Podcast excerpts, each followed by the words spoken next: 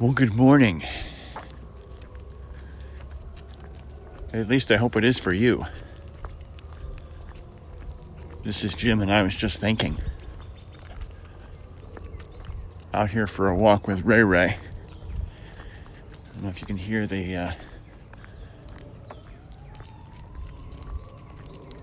sound of the fire alarms there going. Somebody's having a bad morning. It sounds like a uh, like an accident. We had some rain last evening, and people in the country tend to drive a little bit quick. So, my guess would be we've had a fairly bad accident. I actually have on this phone, I have a uh, a scanner. Can actually scan and find out what's going on, but no, we'll skip it for right now. Wait for this car to go by.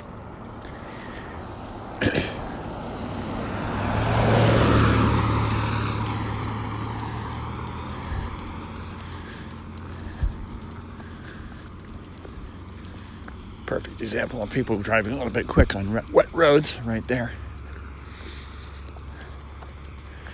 As soon as he got by me, he's he's hitting the gas.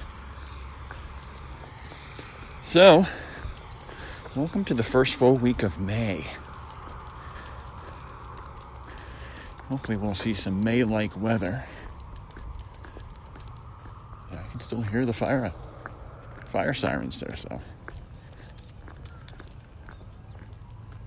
You hear that? I'll stop for a second.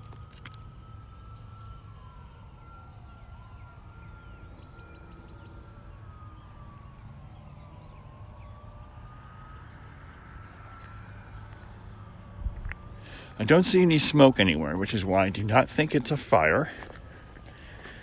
The thing around here in the country is sound carries for a long, long way.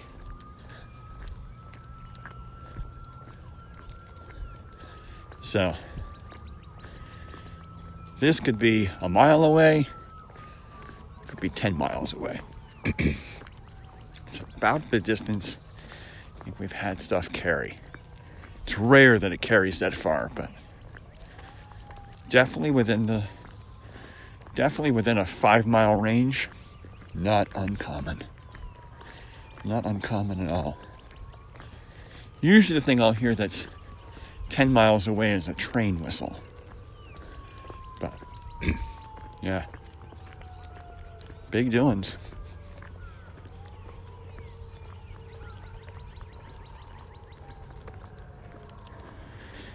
So, based on where that is, not that this is going to mean anything to you, this sounds like it is west of me, probably a little bit north, which means probably a good guess is that this is probably on Burkholder Road. Again, not that that means anything to you, but Burkholder Road is one of those roads that the locals here use as a highway. There are none around me. It's all farmland, so certain roads get picked to be this is the 65 mile an hour road, which again, none of these things are have a speed limit above 45. That's the one people decide to kind of buzz on down. And of course, everything here is windy and hills. So, yeah, it's where that's sounding like it's from. So, we'll see. I'll turn on the scanner after I'm done talking to you and find out where this was. But anyway, it was a productive week last week. I'm happy about that. Sounds like everybody who raced over the weekend did well. It's nice to see all that. Looks like the uh, the four musketeers are going to be uh, the four uh, the four frogmen for Turkey Hill because it looks like we're going to get nothing but rain this week. We're uh, not supposed to get any more rain today. It rained overnight, so technically you can say it rained today. but we're not going to get any more.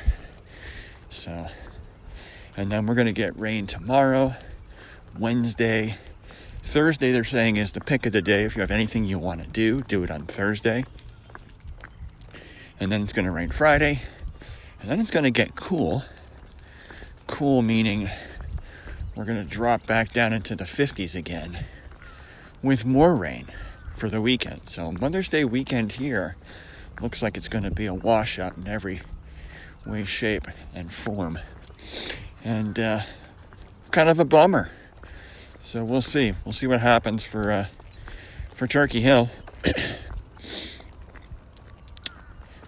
know, they have plenty of time to get it wrong, but I know for Mother's Day, Susie and I have plans to go down to Annapolis for a flower show and plant sale at uh, a place called the Paca House. Joseph Paca was one of the, I don't know if he was the original, but it was one of the early settlers of Maryland. And I believe he was the governor at some point in time. I'm not really all that up on my Maryland history because I live in Pennsylvania. And uh, yeah, Maryland's just a state that I work in. So there you go. But Annapolis is a cool town, you know. Of course, you've got the Naval Academy there, which is very nice, but uh, it's a neat little town anyway. So there you go. So they sell uh, heirloom plants. So all the stuff that they sell has been growing on or around the Paca house since like 17 something or other. So of course they take cuttings and and then you get to take it home and see how it does.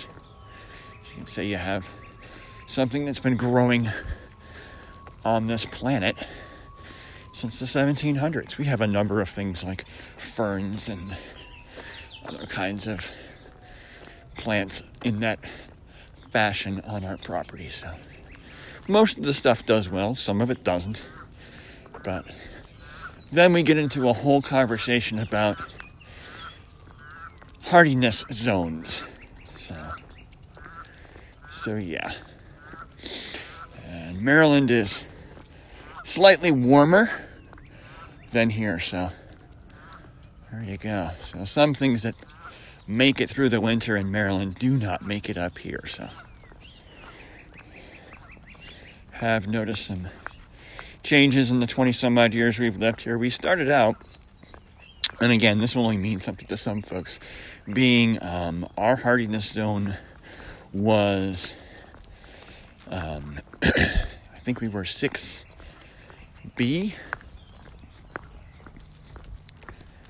or 6A. I think we were 6A. All right. And then, depending upon who you ask, we're now either 6B or Zone 7. Maryland is, is comfortably, and Annapolis is comfortably Zone 7. So, of course, where I grew up in Syracuse was Zone 5B. So, definite differences in how, how cold it can get. It's usually the big issue. Not so much the heat, it's how cold it gets. So, there you go. But, and then I think Savannah, where Susie and I want to work, want to eventually live in, and maybe work. Who knows? Maybe we'll move move there before we retire. You know, it's on the table. And there, I think they're comfortably zone eight something. You know, so think they're like eight B or something like that. So, yeah, much warmer. See if we hear any more of the sirens. Just heard them a second ago.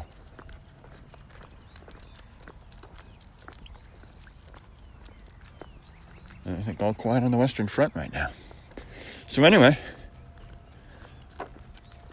Nope, there they are. Yep. Heard it for a second. So, anyway, that's the check in for the week. I think that may be what I do is give you guys a Monday morning check in rather than these random recordings here. So there it is. All right. Well, hopefully your weekend is going better than those folks that are you know, being responded to by the uh, by the sirens here. So be safe, be well. We'll talk again soon. Who's a good puppy, huh? Who's a good puppy?